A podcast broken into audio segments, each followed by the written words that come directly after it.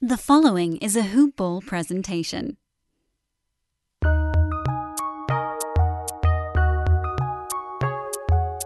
Welcome to the Fantasy NBA Today podcast. Happy Monday, everybody. Happy President's Day, everybody. Welcome to Fantasy NBA Today, a hoop ball presentation. There isn't a whole lot to go over on this Monday edition of the podcast. We had All Star Weekend, so we'll obviously look back and, and pull apart anything that we could from that. We've had minimal, minimal, and I mean basically zero fantasy news to discuss over the weekend. Again, other than anything that may or may not have come out of the the All Star festivities. And so we move into this week with what I like to call a little bit of a week preview episode of the podcast. So we're going to go through All Star Weekend. We'll talk about some of that good stuff. Mention a few names that uh, that we had had talked about a little bit on on the Friday slash weekend show. And then I think Woj tweeting about Cleveland, the Cavaliers, was basically the only NBA news that was unrelated to All Star Weekend. Although, I, you know, technically it did it was tangentially related, but really the only thing that had nothing to do with it that came out over the last couple of days. I am Dan Besbris at Dan Besbris on Twitter, D A N B E S B R I S. Big thank you again last week for clearing that 5,000 follower mark. How weird is that? It is very, very weird to answer that question. When I embarked upon this fantasy thing, I had I'd used Twitter fairly sparingly to that point. I mean, you could even go back through the timeline and look at anything that I had posted pre like 2016, and it was minimal. The the Twitter deal claims that I joined in, in July of 2012, which I guess is relatively accurate. I had an account before that, but it was exclusively for uh, sports betting stuff, and then I changed it all around. I think it was my, my Twitter handle was something lame. It's like you know when when AOL came out and everybody got lame AOL handles. You wanted you wanted to come up with something cool, and it ended up sounding stupid. And that was how I ended up on Twitter. So ultimately, in 2012, I just changed my Twitter handle to my name, Dan Besbris, and so that reset the whole thing. And and for the first four years that I used it, I did almost nothing. I had a couple hundred followers, all related to minor league baseball. Five, 500, 600, something like that. And then fantasy sports has gone nuts. You guys have been incredible. It's such a weird. I know this isn't what you tuned in to hear today, but you're going to get deep thoughts with Dan Besbris on this President's Day Monday. I never, I never intended to be anything in that respect. I just wanted to have a podcast and talk about fantasy sports. And whatever the hell happened, happened. And then people started following. And so there's this weird moment, and this is probably a good segue to say, hey, if any of you guys want to work in fantasy sports, you can hit me up at Dan Besbris on Twitter, D A N B E S B R I S, or email teamhoopball at hoop-ball.com. That is if you want to do a podcast, if you want to get into writing, if you want to be in sales, if you want to be in marketing, whatever it might be. Again, teamhoopball at hoop-ball.com or at Dan Besbris on Twitter. But there is a weird threshold. It's a mental threshold to get over to start to accept the fact more than anything that someone values what you're writing on social media. I grew up. I, I was born in 1983. You guys know how old I've talked about being 36 on this podcast before. So my college era, my undergrad, 2001 to 2005, was right when all of the social media stuff was becoming a thing. There was music sharing before that. That was more of a middle and high school thing for me. But the Facebook came out in, I think, like 2004, right? I didn't know what the hell it was. My wife actually, she was not my wife at the time, but she was the one that signed me up, made an account for me. Gave me this goofball password that I haven't changed in 17 years. Uh, so, you know, most of my social media experience was on the Facebook or MySpace or Napster or whatever music thing was going on there. And so when Twitter came around, I really didn't know what to make of it. I had no idea. But it's it's an invaluable source of information for basketball and for fantasy basketball in general. I try to explain this to people who say to me, very accurately, mind you, They say Twitter is disgusting, and they're right. They're 100% right. And I, I saw them talking about it on a, a Bill Maher episode over the weekend, how Twitter knows nothing. Yeah, Twitter is, is a grotesque place where grotesque things happened in grotesque circles. But it's also, if you use it properly, you have to optimize, and hopefully you guys are. It can be a really great, fast, lightning fast source of information. And so then how does how does the fantasy landscape fit in with that? How does someone how does how does my Twitter account or or anybody here working at Hoopball, how do we fit into that mix? Trying to create a a, a template, trying to create a, a a timeline of your of your own stuff that people might actually value is a very weird hurdle to clear. Where I started tweeting things about fantasy sports and people were like, "Oh, I want to read this." So, all of that to say, thank you for making this journey to 5,000 cool, completely unexpected, and now I'm super addicted to it. I'm not going to lie. Not going to lie. Now I just want to see more. Big thank you again to everybody that's been rating and reviewing the podcast as well. I know we continue to have those roll in. Uh, Fantasy NBA Today is the name of the show. You're listening to it right now. If you haven't had a chance to rate or review the podcast on whatever service you use. I mean, that goes for Stitcher or Spotify or iHeartRadio, but obviously iTunes is the big bopper. And so, fat, fat, fatty, fat thank you to all of you guys that have been taking the time to write something fun or silly or helpful on iTunes or the podcast app on your mobile device. But again, this is a preview. This is a week preview episode. I want to let you guys know what's coming up over the course of this week and I want to review some of the stuff from All Star Weekend. Number one, my betting thoughts that I put out on Friday's show were generally not great. you guys give me a hard time when I don't admit to when things are wrong. I do admit when things are wrong, and this is going to sound like a real jerk thing to say, but we we don't we don't miss a ton of stuff on the fantasy side, largely because I don't take that many risks on the fantasy side. All right, that's why there aren't giant L's. There are small L's, but the big ones, I mean, what are the what are the huge ones? Because we don't swing for the fences on this podcast. Um, it's a very from a fantasy drafting standpoint, it's a pretty damn conservative podcast. And then with everything else, it's all about midseason upside chasing and free agency and pickups and drops and stuff like that. So I think that's why it creates that atmosphere. But with stuff like this, where it's cut and dry, Oh yeah, totally whiffed on the skills challenge and totally whiffed on the three point contest. Although my guy Davis Bertans did make the finals, so at least we got close on that one. But yeah, completely biffed it. Buddy Hield, I didn't even mention him, I don't think, on Friday's show as a, a guy I thought was going to win the three point contest. By the way, really cool ending to that. On the last shot, sorry, spoiler alert, Buddy Hield won the three point contest on the very last basketball to beat Devin Booker, who I thought would actually not perform that well because he had moved this season closer to the bucket. Still hitting almost uh, around two three pointers a game, but for Booker, a lot of his success has come by taking higher percentage shots. As it turns out, it doesn't matter where he shoots from, it's just going in. He might have the best shot in the NBA right now because Steph Curry's been hurt all year. That might be Book as much as I there are parts of his game that I'm not super fond of, he makes shots. The ball goes into the hoop when he releases it. He just needed somebody to be the guy that passes the ball on that team.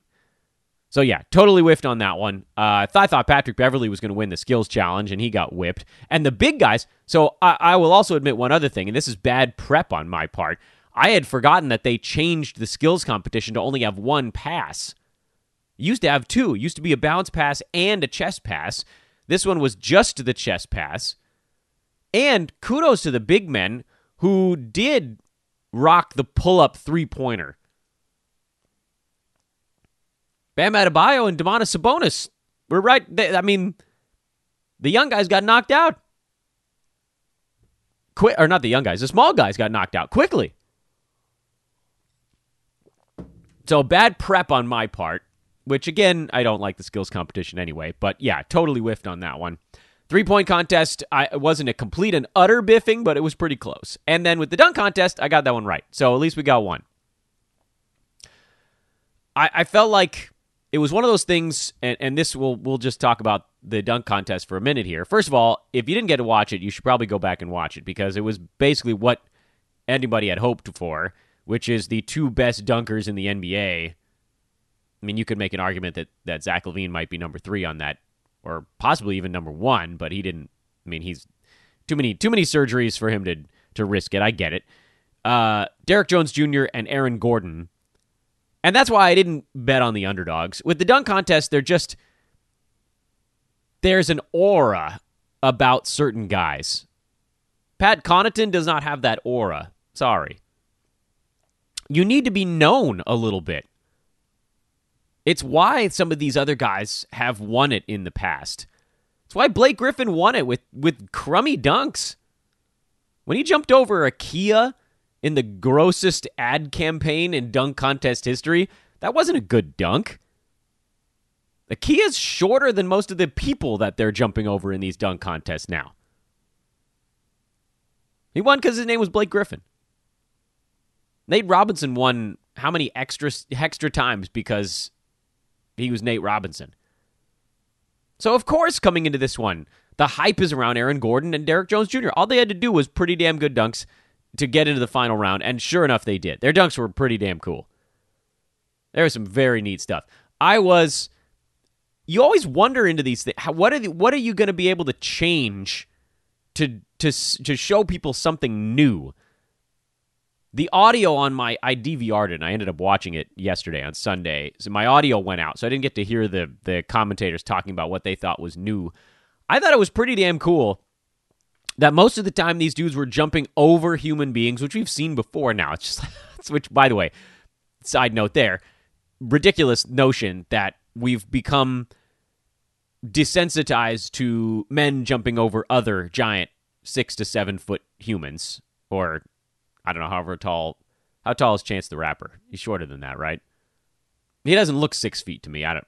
I don't know. Anyway, uh, not only are these players jumping over full size human beings now, but they're putting the basketball between their legs while jumping over full size human beings. So now it's a human and then a basketball above that human, and then the guy that's jumping.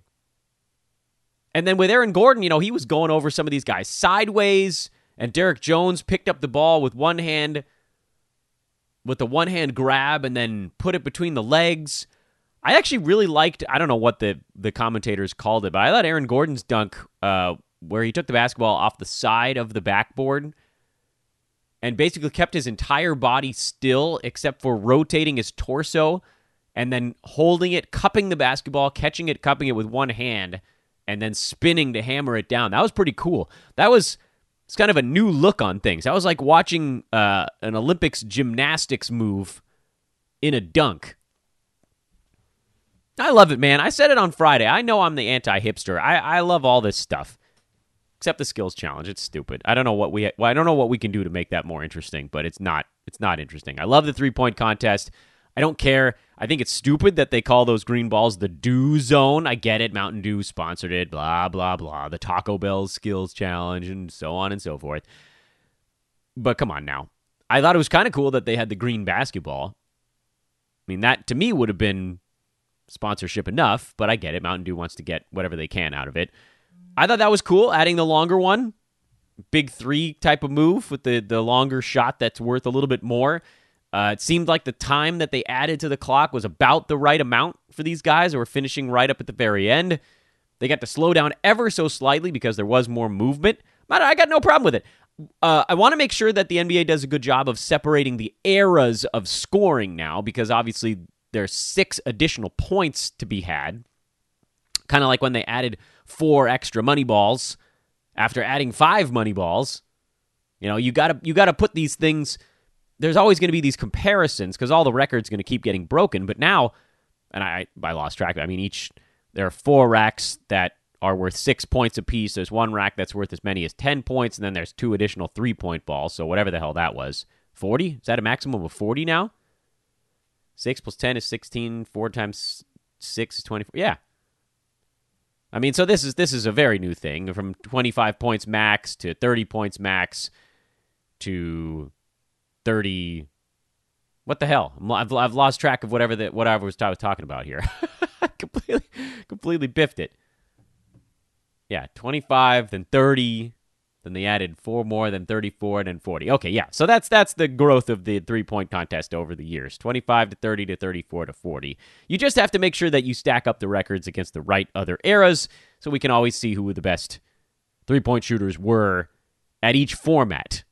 So please do a better job of that, NBA. I didn't see enough of that in yesterday's, and maybe it's because my audio was screwball. Maybe they were talking about it, but I didn't see a bunch of graphics about it, and, and they should do that. Because NBA sports fans in, in general, and I think NBA maybe even more than most, loves to compare eras. You don't actually see it as much in baseball, even though obviously that game has changed. You don't see it as much in football either, even though that game has changed quite a bit. Basketball, it's always who's better than Michael Jordan, who's better than Wilt Chamberlain, who's better than Bill Russell, who's the better between Kobe and so and so. And I have thoughts on that too, by the way. I'll, my segue into the next thing. By the way, Chance the Rapper's five ten. I looked that up while we were while we were talking about it. So yeah, not six feet. He looked like a pygmy compared to everybody else at some of those events yesterday, or I watched it yesterday from Saturday. So, after going on an absurd tangential discussion, we need to fix the skills challenge. That's the that's the, the very short version of all that stuff. The actual All Star game, pretty cool stuff actually too. I thought that the the format changes were good. It created a, uh, an era of competition. Now, one thing that I wonder, there was this, there was the Kobe Bryant spirit hanging over or grabbing a hold of Sunday's All Star game. I don't, uh, you know, you can choose whatever verbiage you want there, whether you want to call it kind of a, a sad cloud or whatever. The emotional thread of it was very much in play. I wonder if all of the rules changes. And even going back to the, the Saturday competition, you know, I had you had a lot of these guys that I'm sure were thinking about Kobe as they were competing.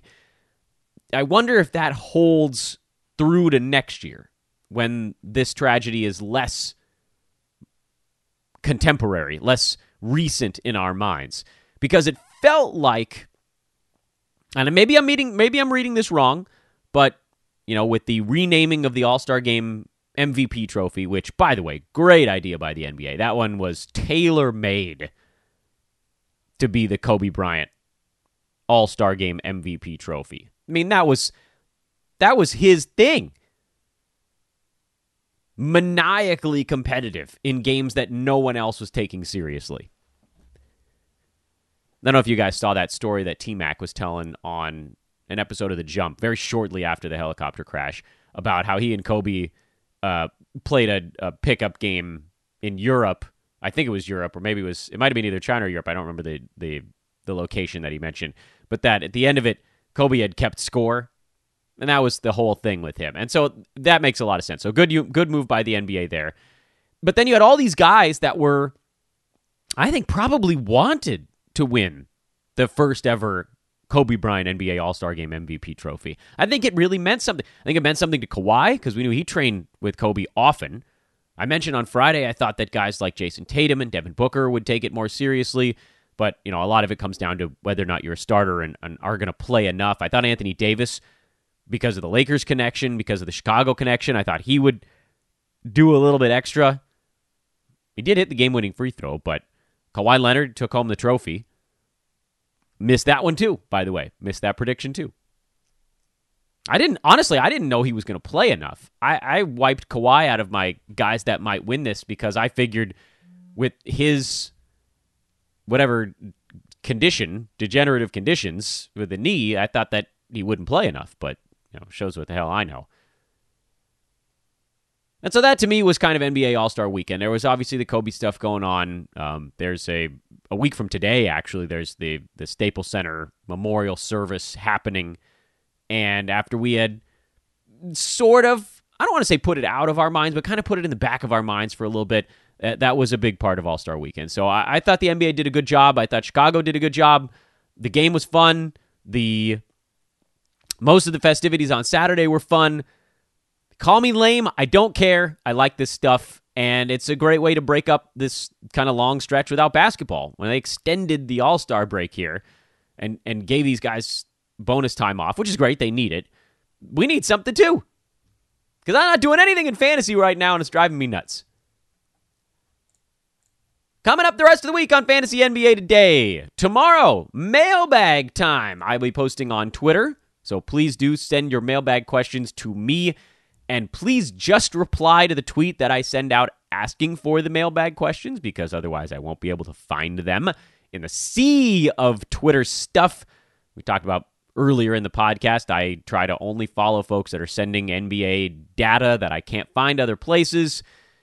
Hope that makes sense to you guys. Why I don't do a ton of follow backs. Things just get cluttered so fast. I need to try to find information as fast as humanly possible. So please just reply to the tweet that I sent out uh, for the mailbag stuff. Wednesday, we'll be talking to Brandon Marcus, do a little all star break, buy low, sell high discussion. It might have an interesting wrinkle to it. And then Thursday, games come back. So we'll have a little preview, second half. I'm sure we'll get some injury news by Thursday that will probably focus on uh, a lot of these threads that we started before the All Star break. We will pick up and roll from there. Again, uh, didn't want to spend a whole bunch of time promoing on today's show. This is a week preview episode. Obviously, on Friday, we'll have, you know, it's not going to be your traditional weekend review. It's going to be a lot of weekend preview stuff, but we'll have plenty of things to discuss as this week rumbles along. Hope you guys enjoyed All Star Weekend. I know I did. We will basically put a bow on this thing right now. Uh, please do check out our guys over at Hoopball Gaming. They are up and over 700 followers now. Amazing stuff. They got picks out today as well. Again, that's at Hoopball Gaming on Twitter. And I will go back into hibernation for a day here. We'll have the Tuesday show again tomorrow. Mailbag show. Get your stuff in on that one. I am Dan Besbris. This is Fantasy NBA Today. Have a good and easy Monday as we settle back in after All Star weekend. So long, everybody.